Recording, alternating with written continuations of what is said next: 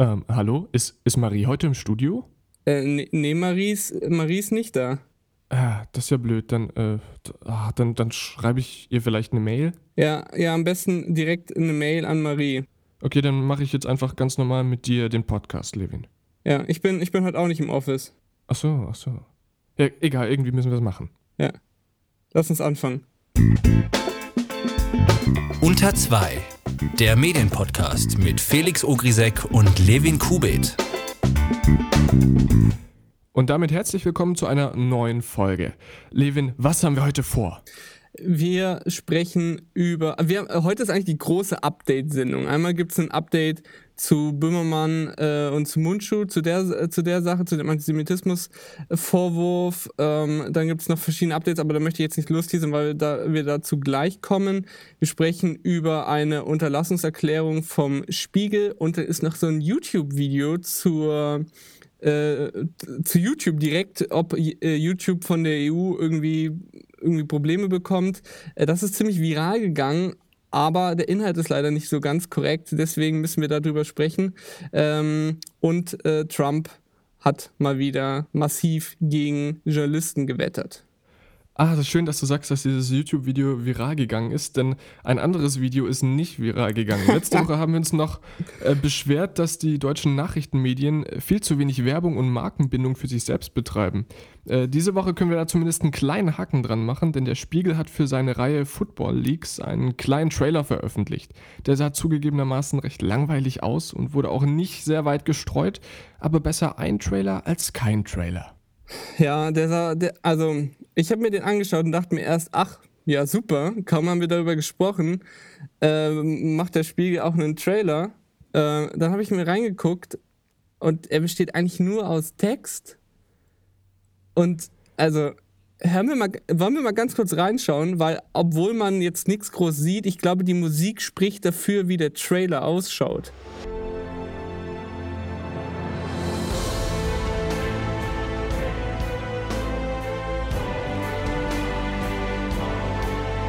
Also gigantische Schriften und eine Musik, die sich anhört, als wäre sie aus irgendeiner Stockmusiksammlung rausgekramt. Gefällt dir das, Felix? Ich finde es ehrlich gesagt sehr, sehr langweilig, aber dafür äh, viel aufgefahren. Es ist so ein bisschen wie ein klassischer Michael Bay-Film.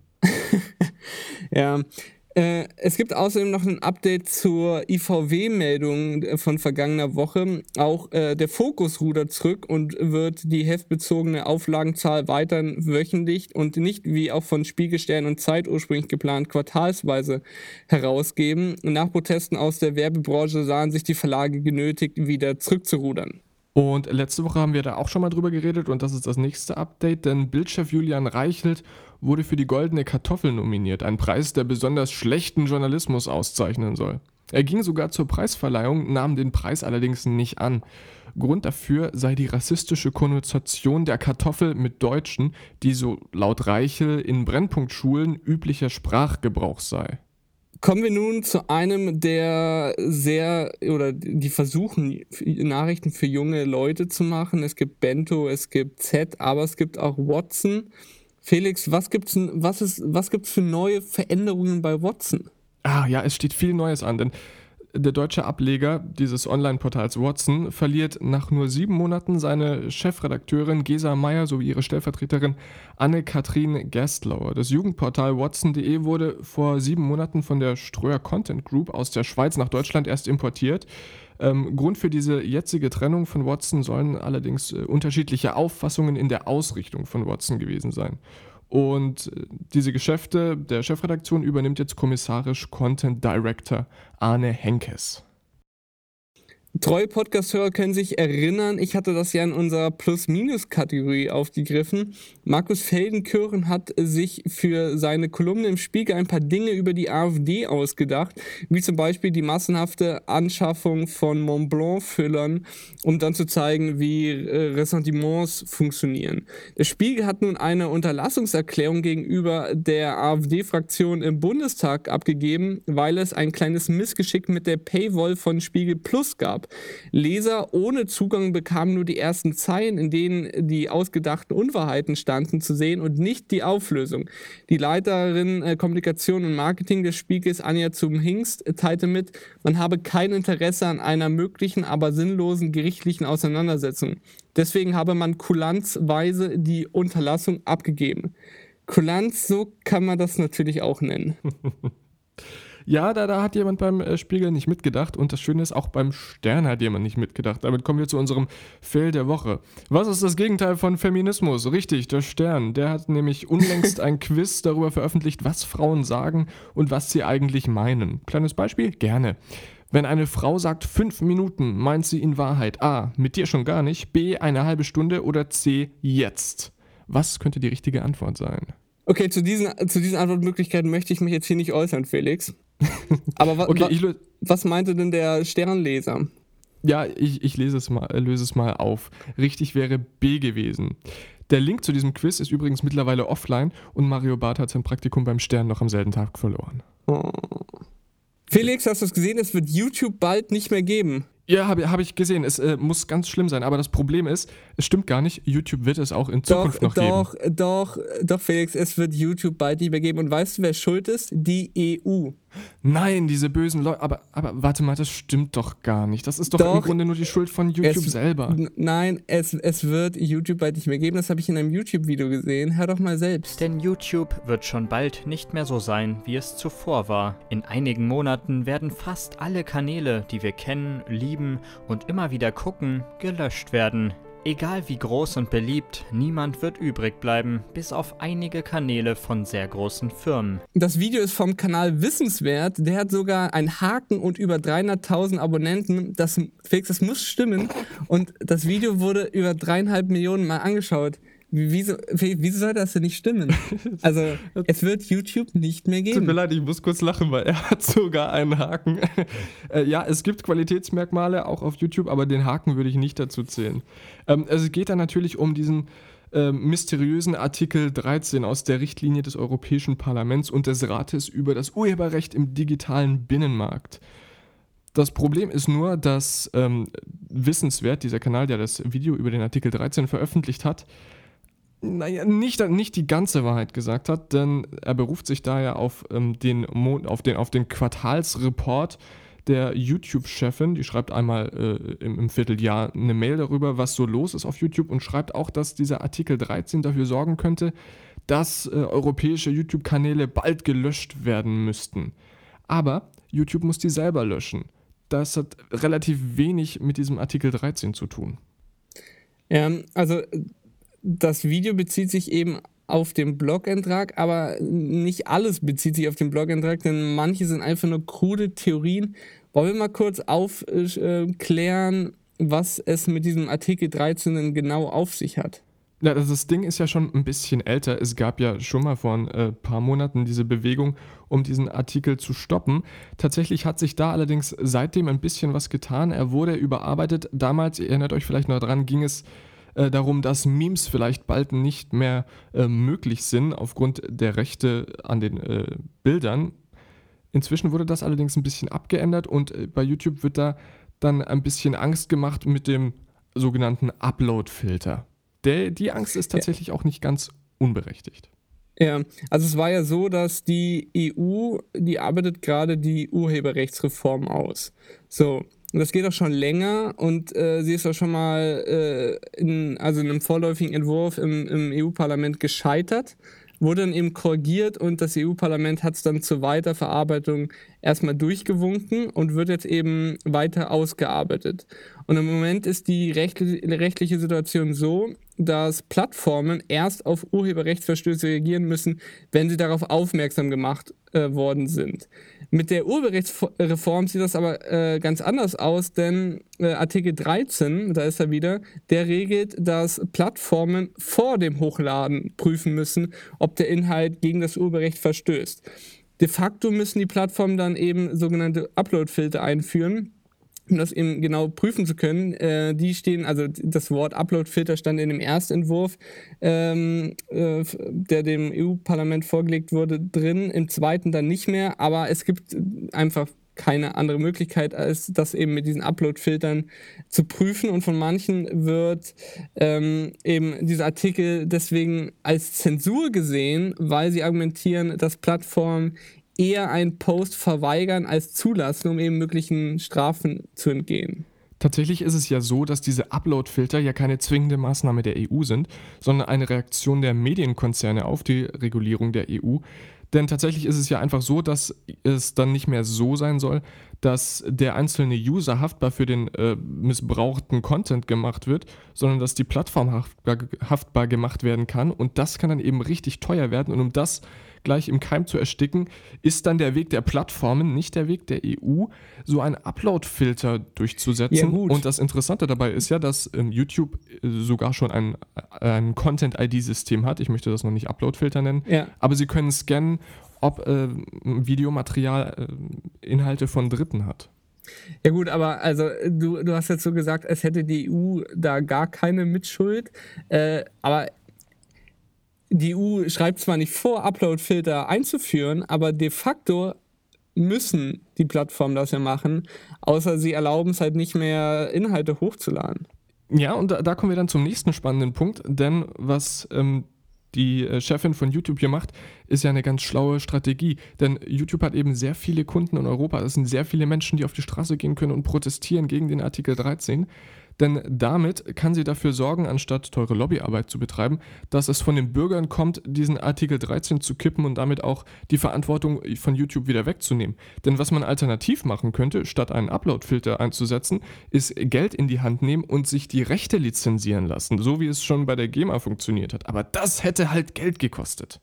Äh, fassen wir das mal zusammen, äh, zu dem, um auf das Video zurückzukommen. Also der Artikel 13 ist in der Tat sehr problematisch, äh, aber er ist, hat nicht die Auswirkungen, die eben in diesem viral gegangenen Video oder in diesen viral gegangenen Videos, das waren ja mehrere, ähm, äh, propagiert werden. Und man muss auch nochmal betonen, die Reform wird noch verhandelt und ausgearbeitet. Also es ist noch nichts wirklich beschlossene Sache. Trotzdem sollte man das Thema wirklich auf dem Schirm haben, denn äh, das hat und könnte äh, eben enorme Auswirkungen haben, wie wir im Netz agieren. Relativ unglücklich agiert hat jetzt auch Oliver Polak nochmal, beziehungsweise auch Serdar Mundschuh zum, zum Antisemitismusvorwurf gegenüber Jan Böhmermann. Und Jan Böhmermann selbst hat auch sich geäußert. Das äh, dürfen wir nicht hier vergessen. Nochmal kurz für alle zur Wiederholung. Ähm, der Komiker Oliver Polak hat in seinem Buch eine Szene beschrieben, die im Jahr 2010 anlässlich des Bühnenjubiläums von Serdar Sumunchu aufgeführt wurde. Bisher waren keine Namen bekannt, doch ein Medienjournalist hat entdeckt, dass es sich dabei um Jan Böhmermann, Mundschuh und Klaas Häufer Umlauf handelt, die Polak, der selbst Jude ist, von der Bühne schmeißt, inklusive einigen Kommentaren, die von den einen dann als antisemitisch und von den anderen als Gag betrachtet wurden. Und jetzt haben sich eben zwei der Beteiligten geäußert, einmal Serdar Mundschuh und Jan Böhmermann. Was hat denn Mundschuh gesagt, Felix? Mundschuh hat, also ich möchte das jetzt ein bisschen paraphrasieren, hat Polak im Grunde als Kollegenschwein bezeichnet, wenn man das so frei sagen darf. ja, kann, kann man sagen, ja. Also in dem Statement wirft er Polak namentlich vor, die Vorwürfe gegen Böhmermann, Häufer Umlauf und ihn selbst vor allem ähm, zu nutzen, um sein Buch zu promoten. Polak habe sich jahrelang nicht an dem Sketch gestört, sogar noch eifrig mitgemacht.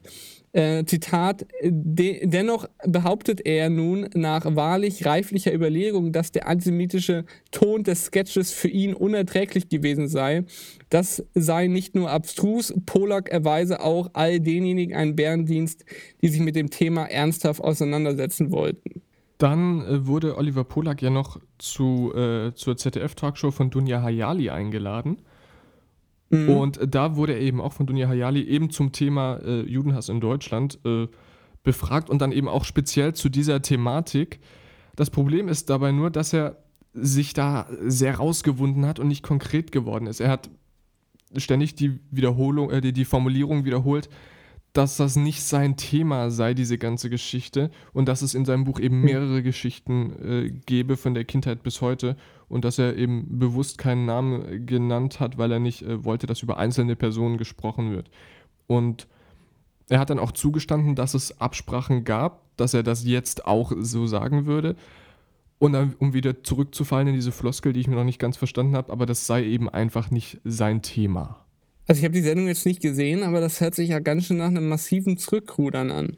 Ja, ich glaube, er hat da nicht äh, kommen sehen, was daraus wird. Und ich hoffe einfach, dass das nicht eine schlecht geplante Promo für das Buch war, sondern dass er sich einfach, auch als Medienprofi kann das ja mal passieren, im Ton vergriffen hat und äh, jetzt Schwierigkeiten hat, das zu kommunizieren, was er vor wie vielen Monaten oder Jahren auch immer, als er das Buch geschrieben hat, mal gedacht hat. Und auch Böhmermann hat sich dazu geäußert, was äh, ziemlich erstaunlich ist, weil er ja als einer gilt, der sein, seine Arbeit eher unkommentiert stehen lässt. In dem Podcast von ihm und Olli Schulz klärt er nochmal auf, was aus seiner Sicht passiert ist. Er betont in dem Statement, dass vorbereitet und abgelesen klingt, dass der Sketch geprobt und miteinander abgesprochen war und dass keiner Einsprüche eingelegt hat. Hören wir doch mal selbst äh, rein und äh, lassen wir ihn mal sprechen. Sehen. Vier hauptberufliche Komiker haben sich 2010 vor acht Jahren im Rahmen eines Roasts zu Serdar Somunchus mhm. 25. Bühnenjubiläum im FZW in Dortmund in Reaktion auf das, das damals das frisch erschienene Buch von Thilo Sarrazin, das ja. erste Buch, gemeinsam einen Sketch ausgedacht. Vier Leute, gemeinsam ausgedacht, gemeinsam geprobt, gemeinsam aufgeführt. Alle Beteiligten haben ihre Rollen freiwillig, selbstbestimmt gespielt, in gegenseitigem Einverständnis, ja. im Rahmen der Veranstaltung. Ja. Alle Zuschauer haben das ja. nachvollzogen. Niemand hat von zu Hause Requisiten mitgebracht. Es war alles eine gemeinsame, es war, wurde alles vor Ort gemeinsam geprobt und aufgeführt. Alle Beteiligten haben im Nachhinein zugestimmt, dass es auf DVD veröffentlicht wird. Das klingt schon relativ abgelesen, Felix, oder? Ja, das, das äh, also ich, ich habe so ein bisschen das Gefühl, dass er sich vorher mit Klaas Häufer Umlauf und Serdar Sumunchu in der WhatsApp-Gruppe zusammengeschrieben ja. hat. Außerdem sagt er noch Folgendes. Und ich, was ich tatsächlich so, also ehrlich persönlich sagen muss, ich bin wahnsinnig überrascht von, von dieser dann doch diplomatisch formuliert irritierend unsachlichen Diskussion. Ja. Im weiteren Verlauf des Podcasts zählt Böhmermann auch nochmal auf, was ich in der vergangenen Woche schon angerissen habe, nämlich, dass er sich in den vergangenen Jahren gegen Antisemitismus eingesetzt hat. Ja, das ist absolut richtig, weshalb ich auch äh, die Diskussion darum nicht so ganz verstehe und wir jetzt vielleicht einfach alle mal eine Stufe wieder runterfahren sollten, festhalten können, dass der ein oder andere ja. diesen Gag durchaus geschmacklos finden darf, aber er durchaus im Rahmen der satirischen Möglichkeiten war und damit sollten wir es dann auch einfach gut sein lassen und hoffen, dass Oliver Polaks Buch sich sehr, sehr gut verkauft. Ich finde wirklich, dass man jetzt, nach, nachdem äh, sich viele dazu geäußert haben, also viele der Teilnehmer und äh, relativ viel bekannt äh, ähm, geworden ist, wie das alles abgelaufen ist. Am Anfang gab es ja nur diesen ähm, Freitag-Artikel von, von Stefan Niggemeier. Wirkt diese ganze Sache schon, schon sehr unnötig. Ja, absolut. Das ist ähm, einfach, ich glaube, ein, ein, dankbares Thema, sagt man in der Redaktion gerne. Ja. Und also beziehungsweise unnötig ist vielleicht falsch, weil die Diskussion, also über Antisemitismus zu sprechen, ist ja, ist ja sehr, sehr wichtig. Äh, aber sehr aufgeblasen. Das trifft vielleicht besser. Ja, ja, das ist, ja, das ist ein sehr gutes Wort. Wollen wir dann aus diesem Ballon dann jetzt einfach mal die Luft rauslassen und mit einem nächsten Thema weitermachen, das ver vermutlich nie Ruhe lässt? Und zwar müssen wir über Trump sprechen äh, und äh, es gibt zwei, zwei Sachen, die sehr verwunderlich waren, die diese Woche stattgefunden haben. Äh, einmal hat er waren auf einer Wahlkampfveranstaltung von ihm waren zwei Fox News Moderatoren und haben äh, für ihn geworben. Offiziell hieß es erst, sie sollten da nur äh, moderativ auftreten. Tatsächlich gibt es dann allerdings äh, Videos auf äh, YouTube, das es hoffentlich noch geben wird bald, die zeigen, wie sie da einfach sehr deutlich Wahlaufforderungen rausschreien inmitten der Republikaner und das hat nun mal mit Journalismus leider gar nichts mehr zu tun. Ich fand auch sehr gut, wie sich, also CNN hat das Thema aufgegriffen und das, das, die sprachlosen Gesichter der CNN-Moderatoren, äh, die fand ich äh, sehr amüsant. Ja, also die, diese Fassungslosigkeit, dieses, dieses Aussetzen jeglicher Kontrolle über die Mimik, hatte was Humoristisches, wenn es nicht so traurig wäre, warum das passiert ist. Noch abstruser als diese Aktion war aber eine andere. Ja, CNN-Chefreporter Jim Acosta hat seine Akkreditierung im Weißen Haus verloren. Denn er hat das getan, was Journalisten ebenso tun, hartnäckig Fragen stellen. Acosta kennt man schon etwas länger im Weißen Haus, denn er hat auch schon im Januar 2017 als äh, Donald Trump noch President-elect war, äh, in der ersten Pressekonferenz auch da schon sehr hartnäckig nachgefragt und wurde schon damals ähm, grob von Donald Trump angegangen. Und dieses Mal hat Donald Trump ihn dann eben wüst beschimpft und hat ihn eine furchtbare, unverschämte Person genannt und hat dann dafür sorgen wollen, dass er keine weiteren Fragen mehr stellen kann, indem ihm das Mikrofon weggenommen wird und später hat er dem auch die zugehörige Akkreditierung verloren. Wollen wir mal kurz reinhören? Also die Situation ist ja folgende, dass äh, Trump und Acosta, äh, die argumentieren so hin und her äh, nach der Beantwortung einer Frage und äh, Acosta wirft ihm mehrmals so Gegenargumente hin und dann geschieht eben folgende Szene. Ähm, die könnten wir jetzt uns mal kurz anhören. That's enough. Pardon me, ma'am. I'm, I'm, Mr. Excuse President, me, that's enough. Mr. President, I had one other Peter, question, if. I may ask, on, on the Russia investigation. Are you concerned that that you may have I'm not concerned about anything with you the may have Russian indictments coming down? investigation because it's a hoax. Are you- That's enough. Put down the mic. Mr. President, are you worried about indictments coming down in this investigation? Mr. President, I'll tell you what, CNN should be ashamed of itself having you working for them. You are a rude, terrible person. You shouldn't be working for CNN. Go ahead. I, I think that's unfair. You're a I've very rude person. The way you treat Sarah Huckabee is horrible. And the way you treat other people are horrible. You shouldn't treat people that way. Go ahead. Also Sätze wie, wenn sie Fake News in die Welt setzen, äh, was CNN tut, dann sind sie der Feind des Volkes. CNN sollte sich schämen, dass sie für CNN arbeiten. Du bist eine furchtbar unverschämte Person. Das, das ist schon krass. So, und äh, als dann ein äh, NBC-Kollege eingreift und Acosta verteidigt, sagte Trump zu ihm, auch von dir bin ich kein großer Fan. In, in, Go in ahead, Peter, go in, ahead. in Jim's defense, I've traveled with him and watched him. He's a diligent reporter who busts Well, his I'm not a big fan of of us. yours either, so, you I know, understand. to be honest. So you. Das Weiße Haus hat dann, wie du äh, schon gesagt hast, äh, nach äh, dieser Gegebenheit dem CNN-Chefkorrespondenten seine Akkreditierung entzogen. Er darf also vorerst nicht mehr ins Weiße Haus. Jim Acosta hat äh, aber schon ähm, bei vielen Pressekonferenzen Trump herausgefordert. Er stellt dabei oft Fragen, die eigentlich keine echten Fragen sind, sondern als Fragen formulierte Vorwürfe oder Anschuldigungen. Wenn der Präsident dann eine Antwort verweigert, redet Acosta wie am Mittwoch einfach weiter. Der journalistische Erkenntnisgewinn solcher Duelle sind meistens klein, aber Acosta hat sich dadurch bei den Trump-Kritikern äh, den Ruf eines furchtlosen Kämpfers und äh, für die, also ja quasi er für die Pressefreiheit und Meinungsfreiheit hier groß eintritt, erarbeitet. Äh, und da hat jetzt eben Trump wohl seine Chance genutzt in diesem Fall. Äh, begründet wird dies, dass Acosta das Mikrofon trotz mehrfachen Ergreifens einer jungen Mitarbeiter, Mitarbeiterin nicht abgegeben hat und ähm, ihm quasi sogar, sogar die Mitarbeiter den Arm äh, so runtergedrückt hat oder weggeschlagen hat. Äh, das ist so die Argumentation und in der Tat hat die Mitarbeiterin versucht, Acosta das Mikrofon mit einem Ruck wegzunehmen. Was aber dann die Pressesprecherin äh, Sarah Sanders daraus gemacht hat, ist nochmal eine ganz andere Hausnummer. Auf äh, Twitter twittert oder wie du sagen würdest, Felix tweetet äh, sie ein Video, das die besagte Szene darstellt, allerdings manipuliert.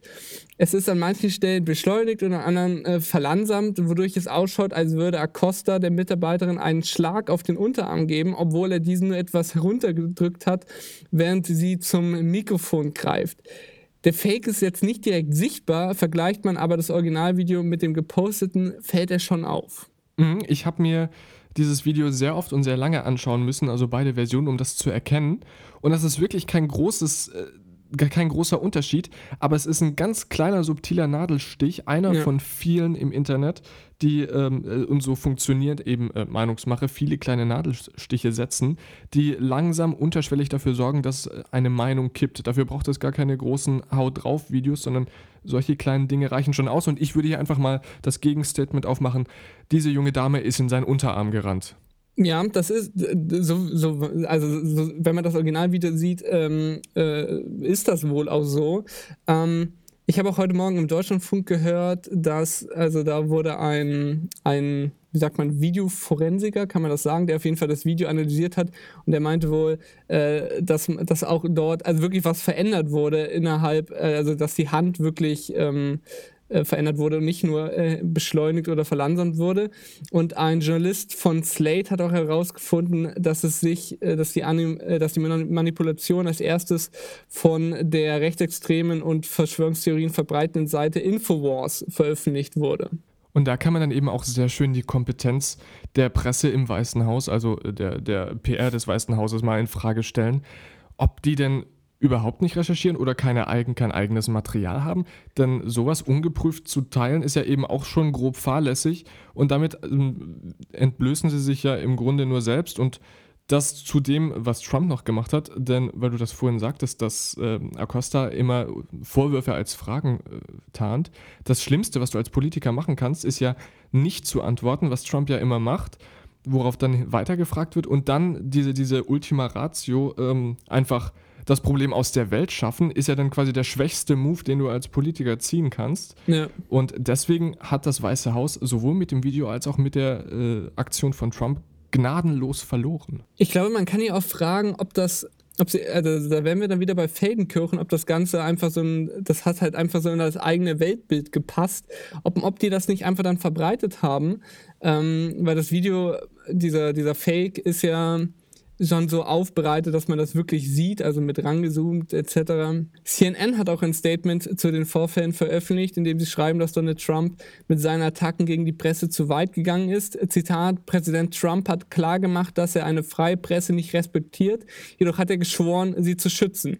Eine freie Presse ist unerlässlich für die Demokratie und wir stehen hinter Jim Acosta und seinen Kollegen. Das sind ja, Achtung, Mörderüberleitung im Weißen Haus, fast schon mafiöse Strukturen. Oh, das ist, Felix, wir sollten irgendwie mal für dich irgendwann mal den Überlang, Übergangspreis äh, verleihen.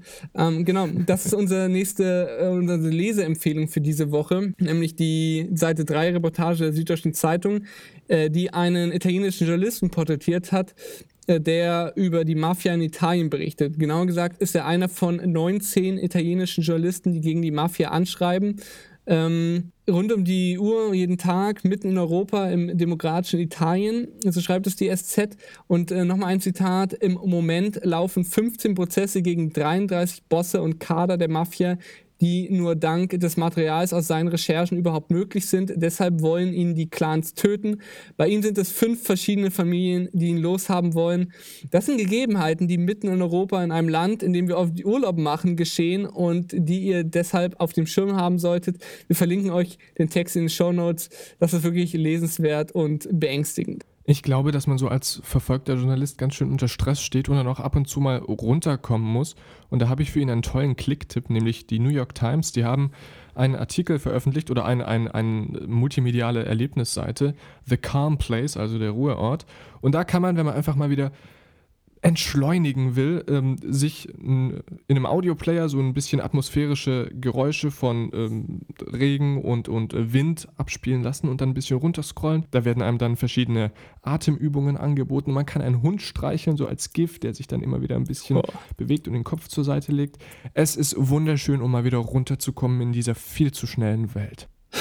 Einmal durch, schön durchatmen, bevor wir gegen Ende kommen äh, unseres Podcasts. Und da ist natürlich wie immer die schöne Plus-Minus-Kategorie dran. Felix, was hat dir diese Woche nicht gut, nicht gefallen? Ah, der WDR klaut eine meiner Lieblingssendungen von Sat1, nämlich Genial daneben. Wer hätte das gedacht? Das ist übrigens der Sendungstitel. Wer hätte das gedacht? Genial daneben von Sat1 wird zu Wer hätte das gedacht im WDR. Der Sinn bei Genial daneben und auch bei der neuen Sendung ist, dass kuriose Fragen an ein Panel von Komikern gestellt werden, die dann so ein bisschen durch Assoziieren und Raten rausfinden müssen, was eigentlich tatsächlich gemeint ist.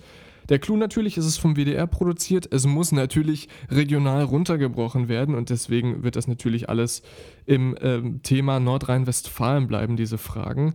Moderiert wird das Ganze von Ingolf Lück. Es sind erstmal drei Folgen geplant und das Einzige, was ich an diesem dreisten Diebstahl eines sehr brillanten Originals noch positiv abgewinnen kann, ist die Tatsache, dass als äh, Gast unter anderem in der ersten Folge Mickey Beisenherz sein wird. Mir hat diese Woche weniger gefallen, wie einige Medien das Entlassen des US-Justizministers Jeff Sessions durch Trump gemeldet haben.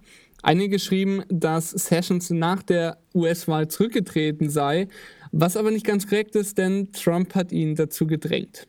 Das war erstaunlich kurz und bündig und sehr, sehr gut. Ähm, ich mache mal weiter mit positiv, denn mhm Wir haben ihn alle gesehen, diesen unglaublichen dynamischen äh, Spot von Jens Spahn, der leider auch eine sehr gute Vorlage für Veralberung ist. Und genau das hat jetzt äh, der Landesverband der Partei Die Partei Bayern gemacht. Die haben diesen Spot auf Facebook veröffentlicht und haben eben, also wenn man sich diesen Spot als äh, gesunder Mensch anschaut, gibt es mindestens drei Sachen, die man rausschneiden könnte und veralbern könnte. Und ähm, genau das hat die Partei Bayern gemacht. Und es ist sehr schön, sich das auf Facebook auf deren Seite mal anzuschauen. Oh, da, da, ich würde sagen, das verlinkt mir auch in den Shownotes. Ich habe es auch noch nicht gesehen. Ich werde es mir gleich mal anschauen. Hört sich, hört sich amüsant an. Äh, mir hat diese Woche gefallen, dass die New York Times anlässlich der Midterm-Wahlen ihre Paywall heruntergenommen hat, um jeden die Berichterstattung zugänglich zu machen. Finde ich einen guten Schritt dann wollen wir auf diese schöne Idee, auf diese schöne Schlussnote enden. Vielen Dank, dass ihr zugehört habt und schreibt uns gerne Kritik an unter 2 podcast.gmail.com. Und falls euch der Podcast gefallen hat, äh, freuen wir uns natürlich über Bewertungen bei iTunes und Co. Und äh, wünschen euch jetzt eine schöne Woche und äh, viel Spaß beim Kochen, Joggen oder was auch immer ihr gerade macht. Und wir hören uns wieder nächste Woche. Tschüss. Tschüss.